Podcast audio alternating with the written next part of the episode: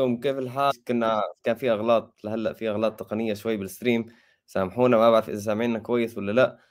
أهلا وسهلا فيكم بحصاد الأسبوع. أو ما كتبنا الرقم تعرف؟ يمكن رقم 17 18 الله أعلم. حنكتبه بعدين.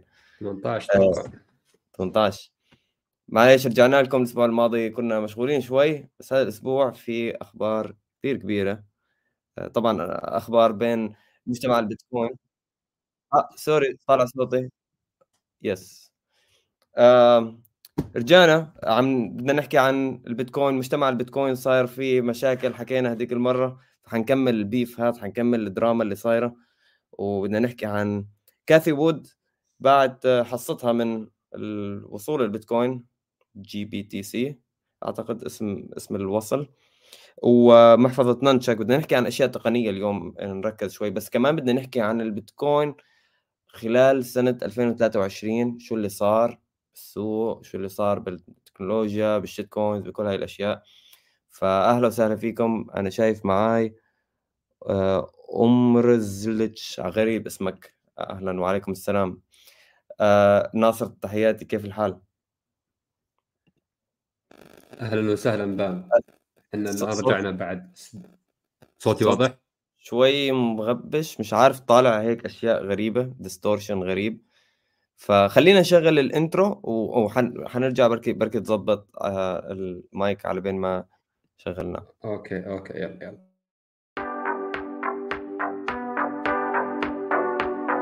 Which one's the best crypto asset? Well, Bitcoin's the best crypto asset. Okay. What's the second best?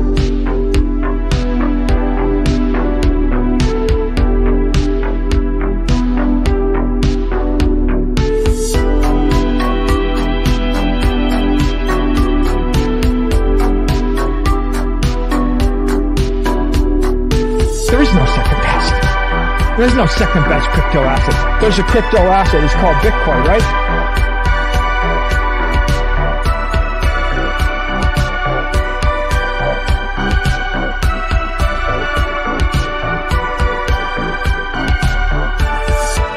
Right? Right? There's no second best, okay? It's not it's not like Google and Facebook.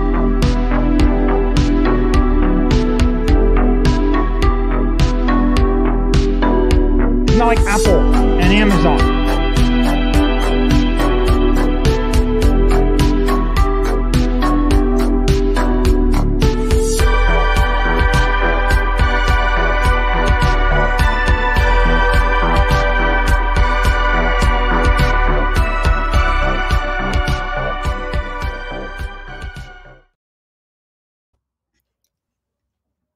hello سيرس كيف الحال؟ إن شاء الله بخير. ناصر كيف ظبط المايك معك ولا كيف؟ شوف الحال أتوقع إنه كويس الآن.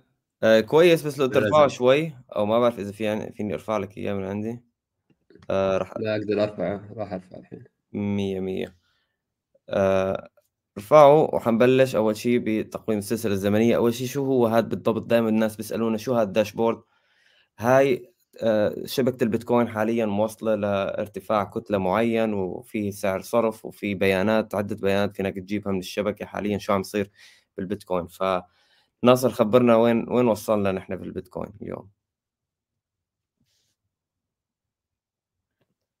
آه ناصر الصوت هلا والله. آه الآن وين وصلنا في ال time chain؟ ال time chain calendar طبعا أول شيء الحمد لله على السلامة. الله يسلمك حبيب قلبي. غبنا عن جمهورنا أسبوع. راجعين لو إن شاء الله بدرزن أخبار بإذن الله وبنطول إن شاء الله بهذا البث عشان نرضيهم بإذن الله. طيب البيتكوين عند ارتفاع 800000 و 800000 و 23430 سعر البيتكوين اليوم عند 42955 دولار. كل دولار راح يجيب لك 2382 سات ال hash rate للبيتكوين. ال hash rate 516.9 exahash بالثانية. والصعوبة all time high عند 72 tera. باقي على التنصيف القادم 16570 كتلة. ممتاز ممتاز حلو كثير لا السعر مستقر يعني حاليا. آه، في ناس توقعت إنه خلاص انتهينا من البول ماركت خلاص أكيد نحن وصلنا على قمة والحفلة خلصت. تبعت البيتكوين اللي صار لها سنة كاملة وبدنا ننزل وبدنا. آه، بس لا والله استقر يعني بشكل حلو. أنا شايف إنه طلوعه بشكل يعني هيك تدريجي أحلى من ما إنه يطلع بشكل انفجاري. في ناس مستنين ال ETF وامبارح أخوي عم يقول لي طيب ال ETF البيتكوين شو شو حيصير فيه؟ يمكن يستعجلوه يمكن هلأ يطلع. أنا بحكي له ادعي من ربك إنه يتأخر ال ETF بس ادعي من ربك هيك إنه يتأخر مشان نقدر نشتري ونجمع ساتوشيات على هذه الأسعار. فالله أعلم شو حيصير لما يدخلوا الشباب يدخلوا سوق البورصة على على البيتكوين بطريقة سهلة أكثر بدون مفاتيح وما في مفاتيح وهي الأشياء الغريبة و...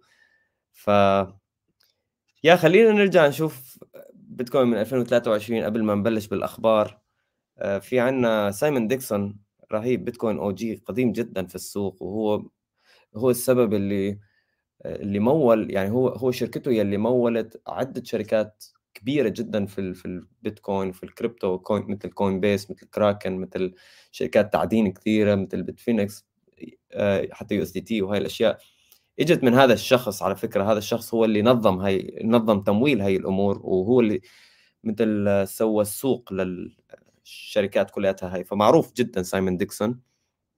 آه، بس كاتب ملخص حلو كتير عن الأشياء اللي صارت بال 2023 البيتكوين كان أول شيء يعني كان 16680 دولار. يعني تخيل ال low تبعه أقل القاع اللي وصل له هو 16680 January.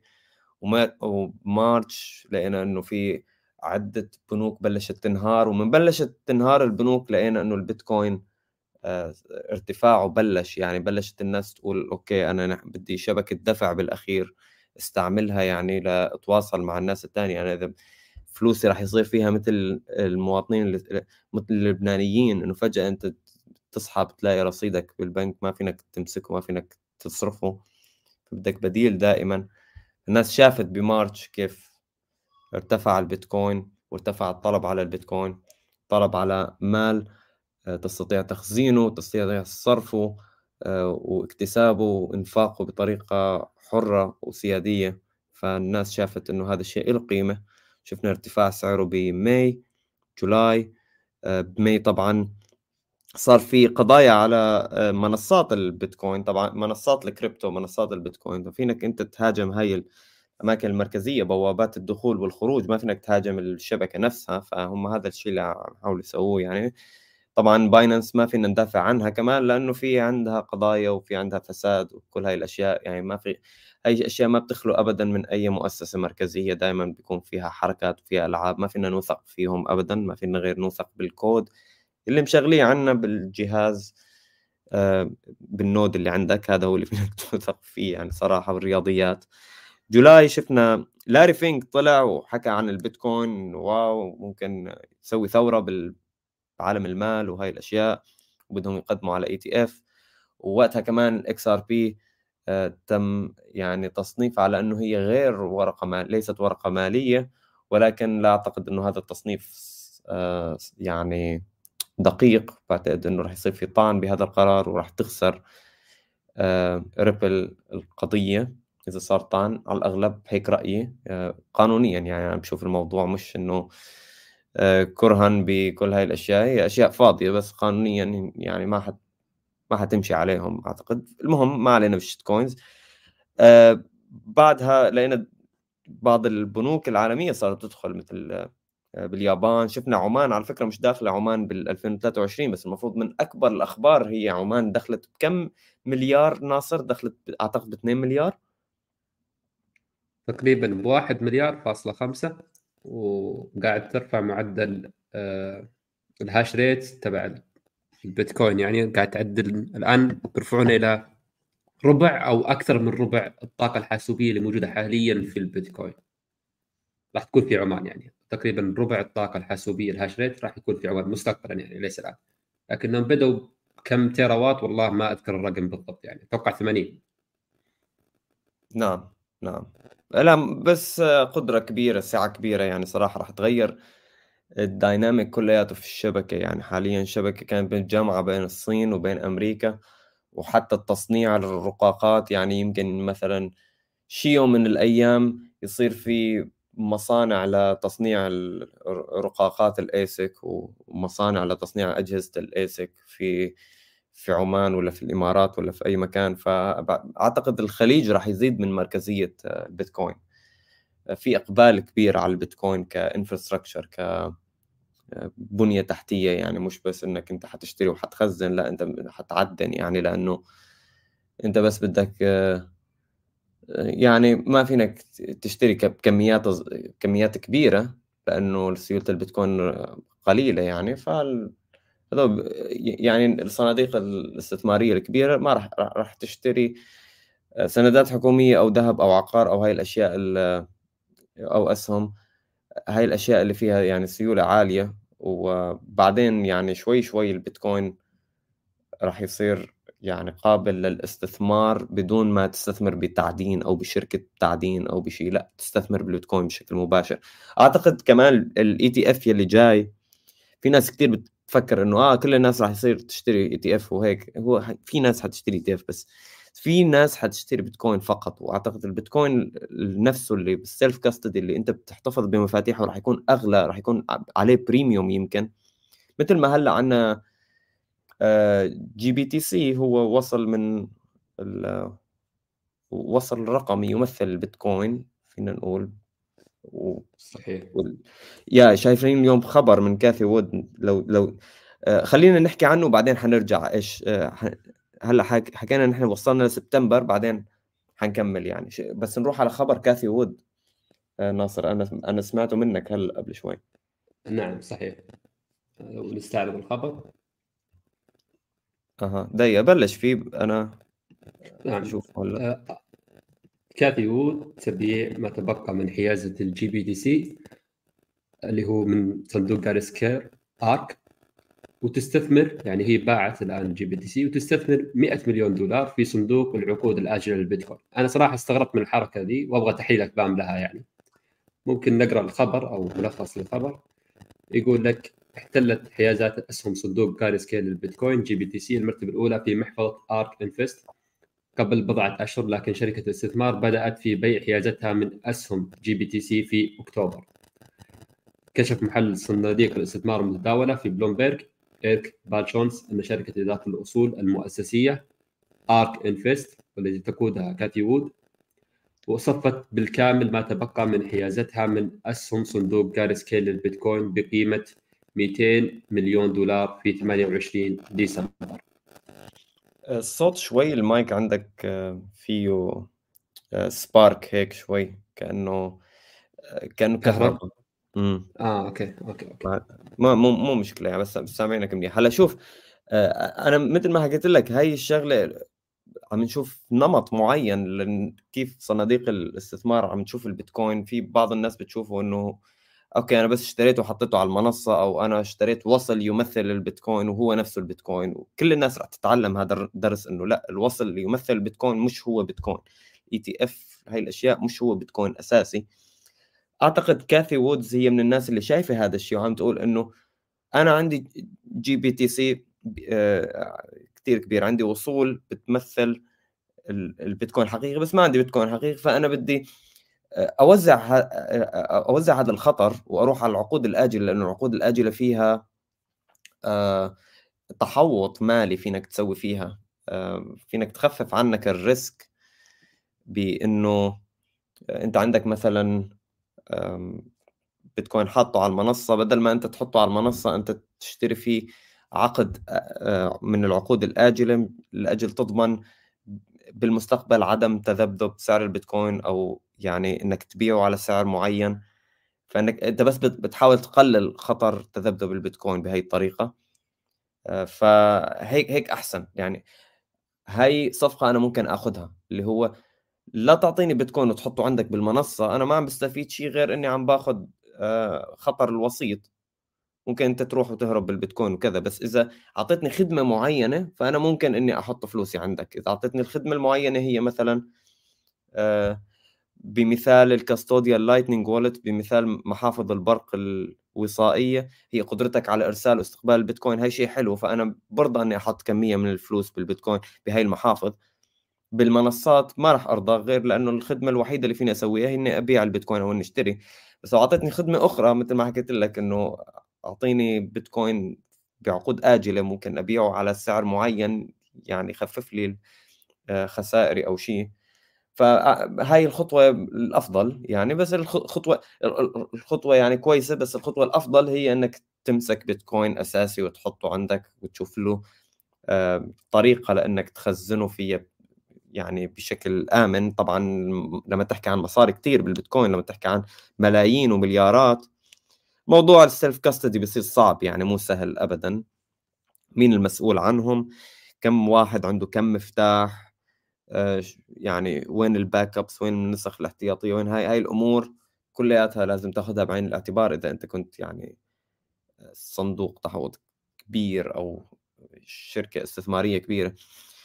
فال ETF يعني أنا شايف إنه نعم في راح يكون طلب عليه وفي سيولة كبيرة بسوق البورصة بشكل عام بس راح يكون بوابة للمستخدمين الفاهمين بالبيتكوين واللي حابين البيتكوين إنهم يبيعوا ال ETF تبعهم وينتقلوا إلى الدرجة الأعلى من السيادة الذاتية ويتحكموا بمفاتيحهم. شوي شوي حتكون الموضوع.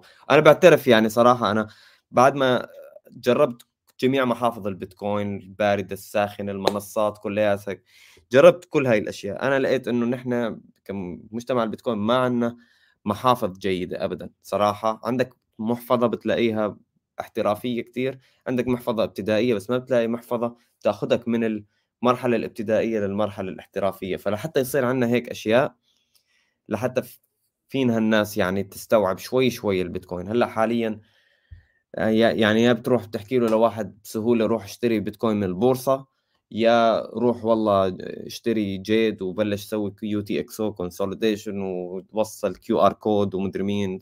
شغل صعب مش سهل يعني. بس في في تطور.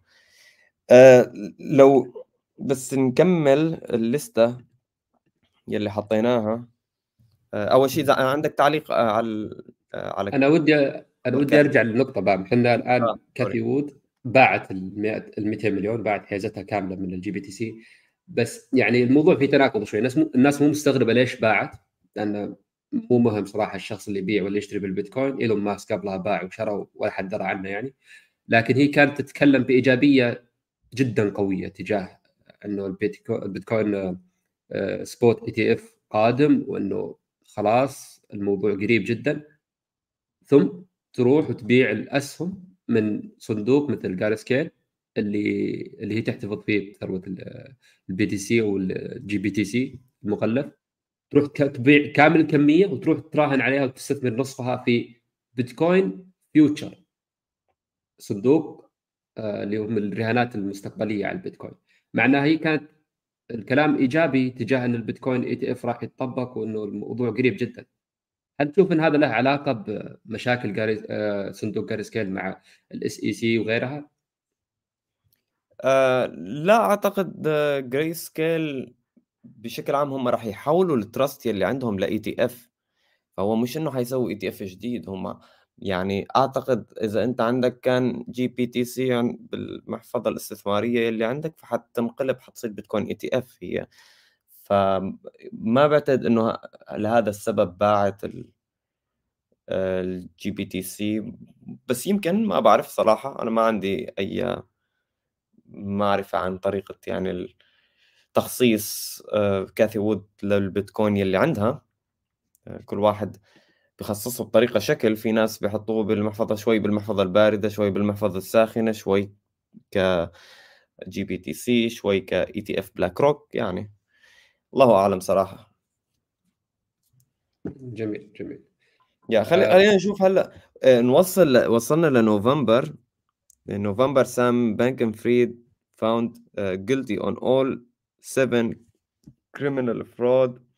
يا سام بانكمان فريد مسكوه و وقاضوه هلا حاليا بالمحكمة باينانس كمان شفناها بنوفمبر 4 مليار دولار سحبوا منها وزارة المالية وال DOJ أو وزارة العدل أيضا بأمريكا من سي زي والسي زي كان بده يروح على الإمارات وما قدر يروح وصارت معاه مصيبة. آه نحن تعرف آه أوكي أنا قرأته بشكل غلط على فكرة ال calendar. أنا قرأته بس الصف اللي على اليسار بس هو مكتوب على شكل January مكتوب January February March April يعني بشكل يمين ويسار يمين ويسار. فأنا أنا نص السنة حكيتها والنص الثاني ما حكيت. ف... أوكي فبراير عندك ال SEC كمان قاضت كراكن وكراكن آه، يعني دفعت 30 مليار دولار. وهي كمان محاولة من المحاولات يعني الهجوم على البيتكوين بطريقة إنه بدك تهجم على البوابات و ARK Invest reveals Bitcoin ETF وكل الناس عم تصير تقدم بقى على ETF هي بدها تكون الأولى. شفنا ال SEC كيف نفس الشيء يعني قاضت عدة exchanges أو عدة منصات أخرى غير باينانس قاضت كوين بيس وكل الناس يعني شغالين ما شاء الله ال SEC وال DOJ كانوا هاي السنة. ف في August شفنا باي بال بلشت بعد ما صار في آه يعني كلام عن ETF وكلام عن السوق صار يتشرع ومن هالحكي وصلنا نحن هلأ ببيئة تنظيمية أفضل فخلينا نطلع نحن عملتنا الرقمية ال stablecoin ال shitcoin طبعا ما حد حيستعملها يعني ليش بدك تستعمل؟ استعمل باي بال نفسه يعني صراحة مش فاهم أنا لحد الآن الكلام بس آه عم نشوف إنه آه يعني 2023 كانت سنة البيتكوين صراحة. يعني ال shitcoins كلياتها ما, ما بتلاقي خبر يعني حلو عليها غير إنه مثلا XRP إنه مش security أو شيء بس الله بس هاد يعني حكينا آه، أجله قصير لحتى ما الناس تكتشف تكتشف إنه القاضية هي يعني عملت غلط كثير كبير بس الله أعلم صراحة نشوف كيف. وبيتكوين رجعت لل 40000 مبروك. آه، ف بديسمبر آه، رجعت لل 40000 من آخر مرة وصلنا ل 40000 كانت بالأبريل 2022 فمبروك لكل مين اشترى بيتكوين ضعفنا يمكن ثلاث أضعاف أو شيء زي هيك يعني. آه، من 16000 إلى 43000 ممتاز كتير حلو كتير. أه هلأ نحن كان كان بس أنا بدي أحكي عن شغلة إنه كان كان بدي أسوي فيديو احترافي عن جيد ومرضت وشوي وكمان رحت سافرت على بلد آخر. فسوري اعذرونا أنا شغال على الموضوع وعلى فكرة طويل كتير. يعني تقريبا ساعة ونص يمكن حيكون أو شيء بس احترافي جدا جدا حتلاقوا فيه كل أدوات البيتكوين حتستعملوها يعني. حرفيا أنت رح تطلع من ال... من الدورة هاي أو ال workshop هذا حتكون محترف جدا جدا بشبكة البرق وال Liquid وحيهيئك للبيئة المستقبلية اللي حنلاقي البيتكوين فيها لأنه بنحذر شباب اسمعوا بالله عليكم يعني الرسوم حتطلع كتير. يعني أنت مفكر هلأ الرسوم عالية بس أنت شوف لما يجي ال bull market كم كيف حيصير جنان جنان كتير كتير فبدك من هلأ إنك تعود حالك على تخزين مبالغ صغيرة من الليكويد بيتكوين أو من شبكة البرق يعني الساتوشيات آه، على شبكة البرق. وتعرف الفروقات بيناتهم ومحاسن هذه الطريقة ومساوئ هاي الطريقة وكذا وأنت يعني توزع فلوسك على كيفك بس لازم يكون عندك فلوس بيتكوين آه، سائله قادر على تسييلها أنت بسهولة قادر على بيعها بسهولة إذا احتجت شيء مرة وأيضا خزينتك الكبيرة اللي أنت محتفظ فيها ب يعني أعلى معايير الأمن بمفاتيح أنت بتتحكم فيها وهي ما راح تحركها ابدا يعني غير لفترات زمنية طويلة جدا جدا. ف راح نسوي هذا الفيديو عن قريب راح نرفعه. آه، وفيه انيميشن فيه أشياء كثير فيه فيه كمان آه، طريقة فهم لعده أنواع من محافظ البيتكوين مثل المحفظة الباردة شو هي المحفظة اللي بتدعم ليكويد المحفظة اللي بتدعم شبكة البرق بس بشكل وصائي وشبكة البرق اللي بشكل غير وصائي وهي الأشياء الفروقات كلياتها هي الأمنية بيناتهم. ف آه، حنشرح إن شاء الله عنهم. هلأ بدنا نحكي عن آه، موضوع الحرب الأهلية اللي صايرة شو شو صار فيها بالأخير. هل جماعة البيتكوين بدهم ينفصلوا عن ال عن ال shitcoins اللي عم يصيروا عم يفلتروا الصور هاي وال BRC 20 ولا لأ؟ هل حتنقسم الشبكة؟ حكينا إحنا بالاخي بآخر مرة ناصر عن هذا الموضوع كان كان حلو كان جميل وهلأ رح نكمله. أنا حكيت آه، إشي إنه فيما إذا صارت fork صار انقسام لين بالشبكة بإنه Luke Dashjr حكينا عن المطور اللي بده يفلتر الصور هاي من ال mempool يفلترها من الشبكة لأجل لأجل إنه ما حدا يقدر يضيفها إلى البلوك تشين. آه، في ناس حكت إنه لأ ما فينك تفلتر هذا الشيء لأنه هاي معلومات أكيد بتتماشى مع ال consensus بتتماشى مع الإجماع بتتماشى مع البرمجيات تبعت البيتكوين كلياتنا متفقين عليها. فهي مين أنت لحتى تقول إنه هي spam أو هي يعني ملفات ما حدا بيحتاجها؟ فهو بالنسبة له كمان سوى مجمع تعدين ليفلتر هاي الأشياء. ونحن حكينا إنه أنا مع هاي الطريقة إنه إذا أنت معدن أو مجمع تعدين وبدك تفلتر الصور هاي ما بدك بدك تنتج أنت كتلة جديدة بتحويلات نقدية أنت بتختارها. وما راح تختار آه، آه، تدرج صور و shitcoins وهي الأشياء فهو حقك هذا. أنت عندك استقلالية كمعدن أو كحوض تعدين. فأنا مع هذا الأمر إنك تحارب هاي الأشياء بهاي الطريقة. ولكن نحن شفنا إنه Luke Dashjr بده يعني يعطيها شوي خطوة أعلى اللي هي بده يروح على Bitcoin Core وبده يغير الكود طبعا يعني بده يقدم pull request بس طلب بتغيير الكود وتحديثه بحيث يلغي ال ال ال ordinals أو يفلتر ال ordinals وهون صار في يعني انقسام كبير بمجتمع البيتكوين. وكان في يعني كلام على إنه Luke Dashjr هو لا تشتغل يعني كأنك أنت متحكم بالبيتكوين أنت كمطور عم تجبر الناس كلياتها إنه تتبنى الكود تبعك. يعني أنت okay قدمه بس ما أعتقد إنه في فئة كثير كبيرة من الناس راح تقبل هذا الشيء. أنا حكيت بال بالأسبوع الماضي إنه أنا راح أقبل هذا الشيء. إذا إذا مثلا هو طور هذا الحل أنا ممكن إني أنزله بال node تبعي. بس بعدها فكرت بالموضوع وسمعت الشباب الشغالين على هذا الأمر امبارح بالليل كان في space بين بين الناس عم يحكوا فيه عن CTV وعم يحكوا فيه عن حلول التطور حلول التوسع الأخرى في البيتكوين. وحكى واحد من مؤيدي فلترة الصور انه إنه لا يا أخي هاي أساسا يعني التحويلات غير الهدف من بيتكوين هو ليس صور وليس هاي الأشياء. هاي كلها هاي الأشياء ليست استخدام عاقل للبيتكوين ليست استخدام جيد للبيتكوين. بس حكى له واحد إنه يا أخي مين أنت لحتى تحدد؟ يعني في عندك أنت تحويلات بالبيتكوين ما انها نقدية بشكل كامل. في عندك أنت على فكرة عقود ذكية على البيتكوين اسمها DLCs discrete log contracts بأنه آه، تعمل صفقة بترول أو صفقة ذهب أو شيء آه، تتحكم فيها من من قبل يعني smart contract أو عقد آه، عقد ذكي هو اللي يقرر متى في متى حتتحرر الفلوس ولأي شخص تتحرر. بيكون مثلا هذا العقد على شكل آه، اثنين من أصل ثلاثة خطة خطة أمنية اثنين من اصل ثلاثة يعني مفتاحين من اصل ثلاثة لحتى يفكوا الفلوس.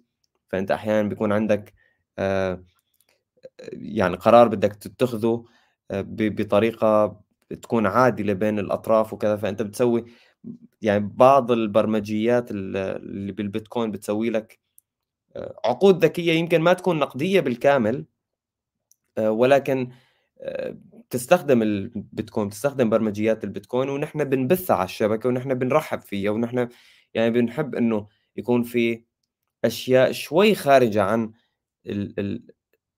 التحويلات النقدية بشكل بيور بشكل نقي بالكامل. يعني نحن بنعرف إنه ساتوشي ناكاموتو بأول كتلة عنده لما عدنها كتب من صحيفة Times Chancellor on the brink of second bailout for banks فهو كان في نقوش مكتوبة على بعض العقد وكذا وفي عندنا opcode مثلا في عندنا أمر بالتحويلات ممكن إنك أو خانة في التحويلات فينك تكتب عليها معلومات اعتباطية ودائما راح يكون في طرق إنك أنت أنت ترمز لبعض المعلومات وبعض الصور بطريقة معينة باستخدام برمجيات البيتكوين وإنك تخزن هاي المعلومات على الشبكة وإنك تتداول هاي المعلومات وتعتبرها إنه هي أصل رقمي وتعتبرها إنه هي NFT أو أو تهلوس إنه هي NFT لأنه هي مش NFTs هي في فرق كثير كبير بين ال BRC 20 أو الأشياء ال ordinals وبين ال NFTs بس في ناس بحبوا يهلوسوا هاي الأشياء. فأنت ما فينك توقفهم ما فينك تمنعهم مع الأسف بدك تتقبل هذا الشيء حكينا بهذا الموضوع. فمرة ثانية لما لما سمعت هذا الحكي إنه والله هذا المطور مطور البيتكوين عم يقول حتى ال DLCs حتى العقود الذكية اللي على البيتكوين نحن لازم إنه يعني نحن ما نعتبرها إنه هي هي تحويلات مالية. فرجع حكى له هذاك إنه يعني okay نحن متى ما متى حنخلص من هذا من هاي النقاش؟ يعني يعني كيف بدي أحكي لك؟ أنت أول شيء اعتبرت الصور هي ما انها تحويلات نقدية بس ما وين حترسم الخط؟ يعني okay الصور مش تحويلات نقدية. طب العقود الذكية اللي على البيتكوين هل هي تحويلات نقدية برأيك أنت؟ فأنا شايف إنه في ناس حابة إنه يعني تشتغل شغل البنوك وشغل المدير مدراء المركزيين بإدارة الكود تبع البيتكوين بإدارة توجه البيتكوين وبإدارة الهدف تبع البيتكوين. لا يا حبيبي مش مش على كيفك أنت تقرر شو هي التحويلات النقدية وشو هي التحويلات النقديه حتى لو كنت أنت مطور قديم آه، بالشبكة. ما بحق لك إنك أنت آه، تقرر من عندك شو هو الشيء شو هو الاستخدام الصحيح للبيتكوين وإذا الشيء حدا مستخدمه بشكل خاطئ. بكرة بيقول لك إنه والله هذا آه، مثلا مسلم بده يشتري أو دولة مسلمة بدها تشتري والله أسلحة من هاي الدولة فهذا ما يعتبر تحويل أخلاقي أو شيء. فخلينا خلينا نحط له فلتر مثلا. إيش التخلف هذا؟ okay؟ ما في فلاتر في البيتكوين. okay؟ يعني أنا أول شيء لقيت إنه هو انقسام بس أنا شايف أعتقد إنه راح المجتمع البيتكوين راح يتحد ويتجمع آه، ضد هاي ضد هاي الطريقة ب بتحديث البيتكوين بهي الطريقة اللي, إنك بدك تفرض أنت تحديثاتك على الناس okay؟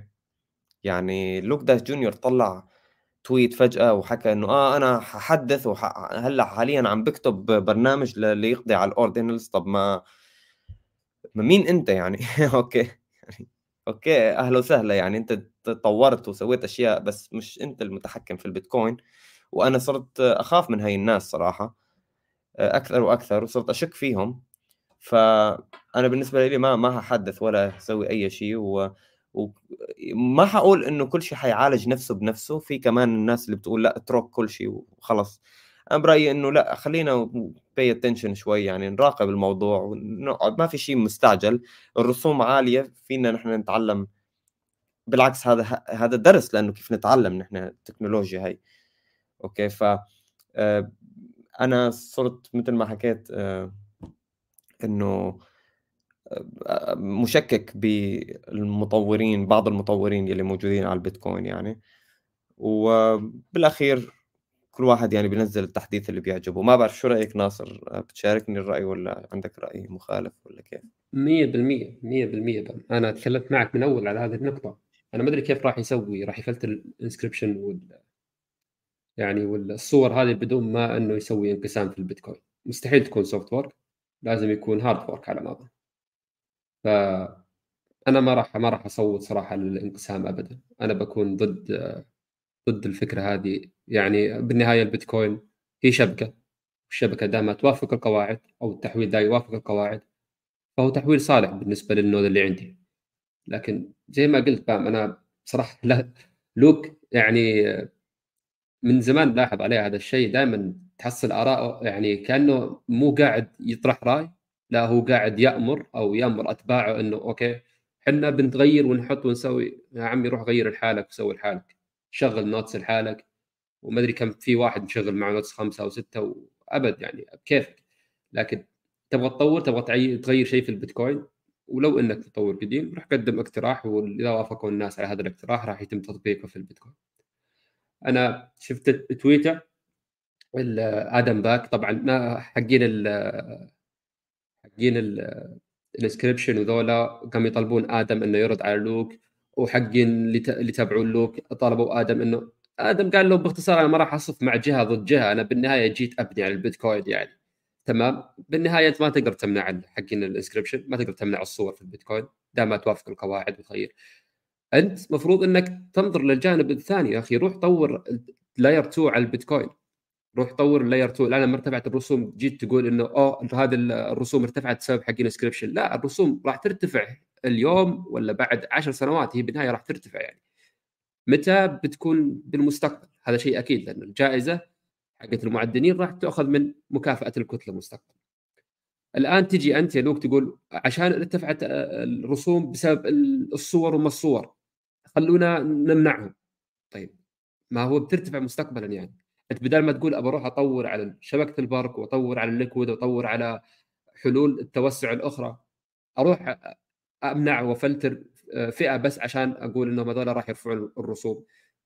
ما في ما في منطق ابدا إنه إني أستخدم فلتر ولا أستخدم برنامج Knots ذا وغيره دام هم يتمشون مع القواعد والتحويل صالح فالتحويل صالح للشبكة. الشبكة ما هي حقتك يا لوك باختصار. يعني ومو ف... المشكلة هون بس معلش ناصر تعرف إنه إذا هم منعتهم أنت من إنه يحطوا بحقل التوقيعات ال data هي فهم حيحطوها بحقل ال UTXO نفسه يعني حيحطوها جوا التحويلات النقدية وذلك راح يتطلب من العقد المشغلة للبيتكوين التحقق من هي المعلومات بشكل مكلف من حيث الطاقة الحسابية للاجهزه النودات اللي عندنا. هلأ حاليا غير مكلف من غير فقط مكلف من حيث السعة انه نحن عم نخزن هاي المعلومات بس مو مكلف من حيث التحقق.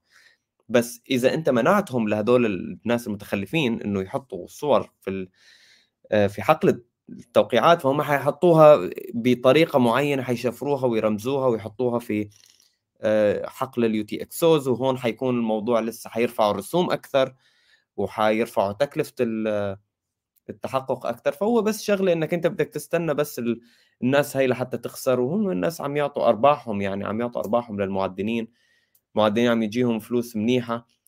آه، ما في أي يعني داعي لأنك تستعجل. ما في ما في داعي لأنك تستعجل بهي الأمور. وفعلا مثل ما حكيت يا أخي طور الأشياء اللي حتوسع فعلا شبكة البرق وشبكة Liquid وال Fedimints وال ecash CTV وحط حط كل الأشياء اللي ممكن تطور البيتكوين تزيد سرعته وتخفف الرسوم.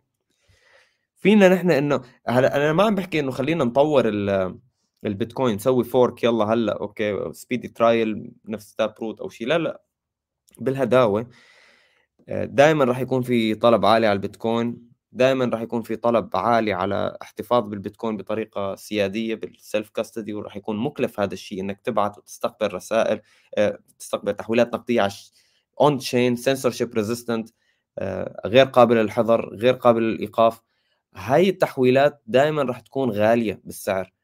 تحويلات ال settlement على البيتكوين دائما حتكون غالية؟ يا حتدفعها على شكل رسوم يا حتدفعها على شكل صعوبة تقنية. أنت بدك تتعلم تكنولوجيا جديدة تتعلم شبكة البرق تتعلم Liquid لحتى تقدر إنك يعني تحتفظ بالبيتكوين آه، يعني بشكل سيادي أو شبه سيادي فينا نقول. ف يعني اليوم حطيت صورة عم بحكي عن الناس يعني هل الرسوم عالية ولا أنت الفقير؟ or are you poor؟ أوكي لأنه يمكن تكون أنت poor يعني فإذا إذا أنت poor يعني بدك بدك معلش يعني have fun staying poor بس آه، فينك تتعلم أشياء يعني على قدك تجمع فيها ساتوشيات منيح يعني وتتعامل فيها مع البيتكوين بطريقة حلوة ونظيفة و... وهاي هذا هو الواقع يعني. نحن رح نحط يعني كل ال tutorials وهي هاي الأشياء إن شاء الله خلال الأسبوع. بس دائما عندك الخيار بدك تحتفظ ببيتكوين مو لإلك ما رح تدفع عليه رسوم كثير. رح تستفيد من صعود ونزول البيتكوين. ولكن يمكن ما تستفيد وقت بيعك للبيتكوين لأنه ممكن ما يكون موجود ممكن مدري شو يصير له ينسرق بالمنصة تتهكر تصير أي شيء. دائما بدك تدفع أنت حق السيادة الذاتية. يعني يا مثل ما حكينا رسوم يا صعوبة تقنية أنت بدك تتعلمها هلأ آه لنرجع لموضوع الانقسام أنا ما أعتقد راح يصير في حتى soft fork أو أي شيء. يعني هو راح يتم طرح ال... البرنامج والناس ما حتنزله على الأغلب يمكن ما حتنزل أو في فئة صغيرة حتنزله بس إذا في فئة صغيرة ولا فئة كبيرة يعني هو هذا اللي بيحدد يعني. إذا كان في فئة صغيرة متبنية ال soft fork هاي يعني ما حتسوي شيء. ما يعني أنت بس نزلت software جديد وأنت عم تواصل مع الشبكة بس ما حدا متبني لا محافظ متبنيه هذا الشيء لا آه، منصات متبنية هذا الشيء لا معدنين. يعني أنت بس هيك مطالع ال software هذا لإلك لأنك مبرمج لحالك مع نفسك.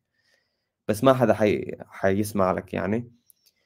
آه، ممكن إذا مثلا في ناس كثير جربوا هذا الموضوع وفي ناس كثير صاروا يضغطوا على الشركات هي على المنصات يضغطوا على شركات المحافظ يضغطوا على المعدنين شوي ولو انه ما فيهم كثير يضغطوا بس إنه ممكن يحاولوا بعض المستخدمين إنه يضغطوا يعملوا حملات يعني يعني اجتماعية هيك لتوعية الناس ضد ال ال Ordinals وهيك وإنه حمل nodes ومدري مين. ما أعتقد إنه حي يعني حيلقى تقبل اجتماعي كتير كبير هاي هاي ال fork أو هذا التحديث يعني. بس خليهم يحاولوا أهلا وسهلا يعني. أي واحد فينا إنه يقدم اقتراح جديد ويكتب software جديد ويشوف إذا الناس بيعجبها وهو قرار يعني فردي عند كل شخص بالأخير. ف... جميل. آه الان استوعبت كلام آدم باك لما قال uh, if you try to stop them they will do it in the worst ways. أتوقع الآن فهمت يعني من كلامك بام على سالفة ال UTXOs إنه الآن في مساحة جانبية بس إنه لو حاولت توقفهم راح يستخدمون ال UTXO في في تحويلات الصور وبالصور فبيزيد من صعوبة التحكم من ال node. أنا صراحة يعني استغربت هذا الموضوع يعني لأنه إذا وقفناهم الحين هل هذا راح يؤدي إلى شيء سلبي مستقبلا؟ نعم. طيب ليش لو كنت تطالب إنك تسوي fork وتسوي برنامج لحال؟ يعني وتنقل كم في عقدة في البيتكوين؟ حاليا أكثر من 34000 أو أكثر. ما أدري كم الرقم بالضبط لكن العقد الموجودة الآن مشغل software بيتكوين كثير. هل كلها راح تنتقل للبرنامج اللي بتسويه يعني؟ لا. طيب أنت الآن قاعد تزيد من مركزية آه، المطورين في في البيتكوين إذا كنا بنسمع كلامك بس ونتخلى عن المطورين الآخرين وكلام المطورين الآخرين ولازم نسمع وننفذ يعني إلى إلى إلى وين بنوصل يعني؟ إلى أنك خلاص بتكون كذا بتكون لا وين لا مركزيه بالبيتكوين؟ إذا كان في شخص واحد بس يأمر ومفروض المجتمع البيتكوين يسمع وينفذ يعني وكل مرة هو يقول أنا كنت أطرح المشاكل هذه ومفروض نسويها وكل مرة تقولون إنه أنت يا لوك غريب وإنك بس بالنهاية تسترجعون تقولون الكلام هذا يعني بعد خمس سنوات ست سنوات. طيب لأنه هو طرح بالنهاية أنت طرحت طرح. هذا الطرح إذا ناسب الوضع اللي هو أنت فيه حاليا. ف اوكي ممكن نستعمله لكن إذا الطرح ذا ما ناسب الوضع الحالي فممكن طبقه بعد سبع ثمان عشر سنوات. الموضوع ما هو ابدا إنه عشان لوك غريب في البيتكوين ولوك هو اللي آه، يطرح التحديثات فإحنا ما راح نحدث. لا. فهذا اللي مستغربه يعني إنه الموضوع صار أشبه موضوع شخصي بينه وبين حقين ال Ordinals يعني. ما كان ابدا إنه على أساس تقني. ما أتوقع الموضوع إنه أنا بحمي البيتكوين لا أنا عندي فكرة ولازم الفكرة هذه تطبق هذا اللي أشوفه في هذا الشخص للأمانة. يا بس شوف صراحة هو عم يخاطر بال reputation تبعه بالسمعة تبعيته عم يخاطر فيها لأنك أنت كمطور ما بدك تطرح software soft fork والناس ما تحدث معك وما ترد عليك وتقول إنك أنت مجنون وفكك يعني ما ما تحاول مع البيتكوين.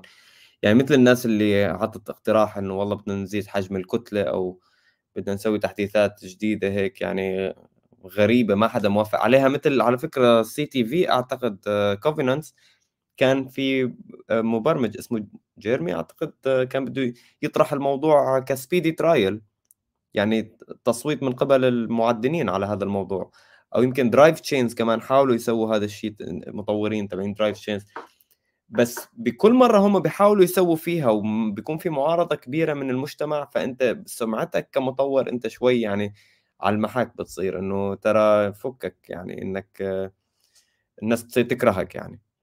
فأنا شايف إنه بالعكس إن إذا أصر على عناده لوك والناس ما سمعت له فأعتقد المجتمع كلياته راح يعتبر هذا الشيء كأنه كأنه هجوم كأنه كأنه مثل ما صار كأنه حرب أهلية ونحن فزنا بالحرب الأهلية وكلياتنا قدرنا إنه نطلع بنتيجة نتحد عليها كلياتنا مثل ما صار ب بإبقاء حجم الكتلة مثل ما هو أو يمكن هو تضاعف بس بس بس ما كبر كثير يعني بالحرب الأهلية الأخيرة.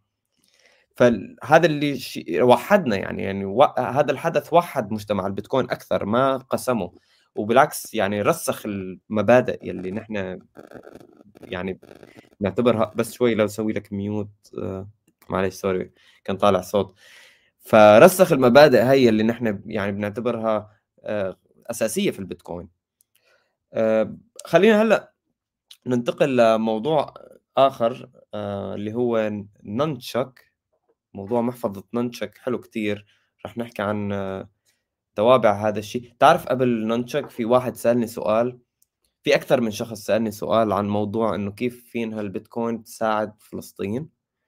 آه، شبكة البرق وكذا هل نحن بنعرف إنه الشيكل تم تضخيمه 14000 أو لا 1400 بالمية يعني 14 ضعف آه، خلال 40 سنة الماضية وإذا أنت كنت مواطن فلسطيني عم حامل عملة الشيكل فطاقتك الاقتصادية عم يتم امتصاصها من قبل إسرائيل وتمويل الاحتلال اللي عم يستعبدك فأنت عم تشتغل لأجل استعبادك أنت إذا كنت مواطن فلسطيني هل البيتكوين هو المخرج بهاي الحالة؟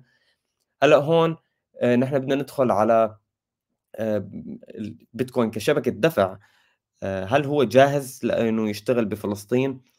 أعتقد في عراقل في ثلاث طرق لأنك تشغل هيك نظام بهاي المناطق يلي مفروض عليها قوانين تمويل الإرهاب وهي الأشياء الأوفاك بسموها. آه، هاي المناطق محتاجة بنوك محلية. اولا بنوك بيتكوين محلية وليست عالمية هم بإيدهم يعني إذا فينهم يسووا هذا الشيء يعني. طبعا ممكن يتواصلوا مع عقد أخرى أو شيء بس العقد الاخرى التواصل معها ما حيكون يتطلب الثقة ويتطلب يعني التنظيم الكبير يعني هو بس أو يتطلب تبادل هويات أو شيء لا هو فقط يعني شيء تقني. ممكن حدا كويس تقنيا يبني هيك بنك ويحط فيه سيولة ويخلي الناس تقدر تتعامل بالبيتكوين كوسط للتبادل ولو إنه هو شوي كمان البيتكوين متذبذب ففي هي بس بضل يعني كطريقة استقبال نقود من خارج فلسطين إلى داخل فلسطين البيتكوين بيشتغل يعني إذا أنت بتسوي هذا الشيء. تسوي بنوك بيتكوين محلية أو بتسوي بنوك آه، بيتكوين بتسموها انونيمس خفية واتحادية. يعني يعني ما جهة مركزية هي اللي بترأس البنك وإنما اتحاد فيدرالي من الأعضاء يمكن يكونوا بمختلف في الأماكن بالعالم فبصير صعب إنك تسكرهم. ممكن تحط واحد بباكستان واحد بكندا واحد بك... كل واحد عنده مفتاح. وإذا الحكومة الكندية وشي هجمت على الشخص اللي عنده المفتاح فهو ما, ما فينا تصادر الفلوس ما فينا تجمد حسابات الفلسطينيين اللي عم يستخدموا هذا البنك. أوكي؟ أو أي جنسية أخرى يعني السوريين نفس الشيء عندهم نفس المشكلة. أنا سوري يعني ما في طريقة سهلة للتعامل بالبيتكوين بسوريا يعني. آه، ما فينك تستخدم البيتكوين كوسط للتبادل على ال on-chain على الشبكة الرئيسية مستحيل. فهذا الحل الثاني اللي هو البنوك الفيدرالية اللي بتكون multi-jurisdictional أو موزعة بعدة أماكن جغرافيا حول العالم. والحل الثالث هو آه، طبعا استخدام محافظ البرق اللاوصائية ال non-custodial Lightning wallet طبعا فينك تستخدم Blink فينك تستخدم Wallet of Satoshi بس هدول محافظ مركزية هي مجرد وقت لحتى يسكروها يعني. مجرد وقت مو لحتى يسكروها لحتى يفرضوا عليها قيود تمنعها من تقديم خدماتها لل... للفلسطينيين مثلا. أوكي؟ فبهذا الوقت أنت ك آه، مستخدم بدك تستخدم البيتكوين بشكل لا وصائي لا مركزي بدك تتعلم كيفية استخدام آه، شبكة البرق بطريقة لا وصائية تستخدم فينيكس أو Breez. رح ننزل فيديو عن هي الطريقة آه، بإدارة القنوات السيولة. موضوع صعب جدا انه صراحة أنا بالنسبة لي سهل كثير كثير سهل. بس بعد ما سويت الفيديو أنا وعم بشرح كيف هيك يعني للمبتدئين لقيت إنه هالموضوع يعني صعب جدا صراحة. ما في غير الناس المهووسين بالخصوصية وبتكنولوجيا البيتكوين وبالسيادة فينهم يستوعبوا الموضوع بس صراحة إني أروح أعلم شخص ما بيعرف البيتكوين عن محفظة محفظة بيتكوين برق لا وصائيه صعب جدا جدا. ف anyway بتمنى اكون جاوبت على سؤال ياسر أعتقد اللي سألني هذا السؤال. آه، خلينا هلأ نكمل ل Nunchuk خبر Nunchuk ناصر إذا عندك إياه. بستعرضه بس قبل لا أروح ال Nunchuk أنا بس آه، جت yeah. فكرة ببالي. إنه الموضوع اللي صار مع ال Ordinals وال Ordinals بارتفاع رسوم الشبكة في البيتكوين. ما تلاحظ بام اللي حاصل هذا؟ هو كأن شبكة البيتكوين الآن صارت مثل اللوحات الإعلانية. إذا أنت عندك مشروع ولا شيء تبغى لفت انتباه ولا تبغى الناس تنتبه لك تروح ترفع رسوم الشبكة هناك وتخلي الناس توهم الناس إن هذا المشروع ناجح وانه ال Ordinals الآن قاعد يشتغلون. أنا شفت نظرية بهذه بهذا الكلام إنه مو شرط إنه ال Ordinals لها سوق. ممكن يكون شخص واحد بس هو اللي قاعد يسوي كذا يصرف المليارات أو الملايين عشان بس إنه يطلع ال Ordinals على أساس إنها تجارة ناجحة. فما تلاحظ إنه صار الموضوع مثل اللوحات الدعائية على الشبكة؟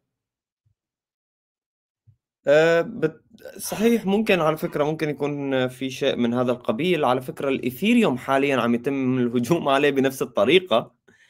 بس الإيثيريوم أعتقد إنه مش بحقل التواقيع عم يصير هذا الشيء في ال UTXOs نفسهم عم يبعثوا نفس الشيء عم يسوي spam بطريقة معينة عم يرمزوا ل بعض الأصول الرقمية. بدل ما يستخدموا smart contract بدل ما يستخدموا عقد ذكي بإنشاء ال... بصك العملات هي عم يستخدموا طرق ابتكارية أخرى بوضع معلومات رقمية بداخل البلوك تشين الخاص بالاثيريوم حاليا. ولهذا الشيء عقود الاثيريوم يعني عم تخسر مستخدمين إذا هيك. إذا أنت فينك تسوي هذا الشيء برا العقد الاثيريوم ففي فينك تسوي ومشكله أكبر يعني بالاثيريوم وفي في الاثيريوم في MEV في هاي المشكلة حكينا عنها miner extracted value القيمة يلي بيمتصها المعدن عند تسويته وتصفيته لتحويلات تبادل الأصول الرقمية هي وتجارتها وتداولها. أحيانا أنت بتحط طلب شراء عملة معينة وهذا الطلب على شكل تحويل بينبعث على شبكة الاثيريوم وراح يمسكه معدن وإذا شاف إنه في فرصة إنه يسبقك بإنه يحط لك طلب قبله بالشراء أو طلب قبله بالبيع بطريقة معينة فممكن يكتسب يكسب فلوس من هي الصفقة يلي أنت عم تسويه يمتص القليل من القيمة فيها يعني. فهي مشكلة عم نشوف آه، هلأ عم تجي على البيتكوين بس آه، بالبيتكوين بحد أقل بكثير لأنه البيتكوين ما في أصول رقمية البيتكوين فيه أصول رقمية أكيد والمشاكل اللي عم تصير بالام اي في بالأصول الرقمية بالبيتكوين هي حتضل هيك ما حتروح على البيتكوين نفسه hopefully ما بنعرف بس على على الأغلب لأنه البيتكوين نفسه هو محطوط ب UTXO هو مفصول تماما عن ال Ordinals وهي الأشياء برمجيا مفصولة هاي الأشياء عن بعض. هل هي إعلانات؟ تعرف في طريقة إعلانات أفضل؟ ونحن يمكن نسويها على فكرة في ال stream يمكن نبلش نسويها بال stream إنه نوزع ساتوشيات. إذا نحن كنا شركة بيتكوين أو شيء بال stream بال application اللي عندك بالتويتر بكذا بدك تعلن عن شيء بتقول إنه أنا عندي مثلا 100000 ساتوشي 50000 ساتوشي بدي أوزعهم على 10 يعني 10 مستخدمين رابحين معنا أو أي شيء. آه، ممكن نسوي هذا الشيء بال stream شباب على فكرة. هلا والله علاء طيب شباب آه، ممكن نوزع هالمرة ما جهزنا ممكن نجهز ال stream الجاي كمية من الساتوشيات ونوزعها على الشباب مشان نحفزهم بركي ينزلوا محافظ يجربوا التكنولوجيا. هاي طريقة بعتقد أحسن بالإعلان شو رأيك؟ يلا ألف sat. الأسبوع الجاي إن شاء الله بنوزع. ممتاز ممتاز حلو كثير سامعين الأسبوع الجاي جهزوا محافظكم. إذا عندك Blink إذا عندك آه يا خليها Blink خليها محفظة آه يا Wallet of Satoshi يا Zebedee يا Blink يعني حتكون مشان تقدر ممكن تستفيد منها بالمستقبل. آه والناس اللي مثلا راح يكون عندهم Nostr ممكن نعطيهم فلوس أكثر أو شيء اللي حيسووا حساب على Nostr يعني حنشوف بركي نشغل هيك ألعاب معينة أو شيء. آه أبد راح نشوف اللي يكتب كومنتات برضه اللي يعلق على المقاطع. لا أبد راح نشوف المواضيع يعني نشوف كومنتات يعني ال comment اللي تكتبه ممكن نرد عليك ارسل فاتورة 1000 sat ارسل فاتورة 500 sat ف يب.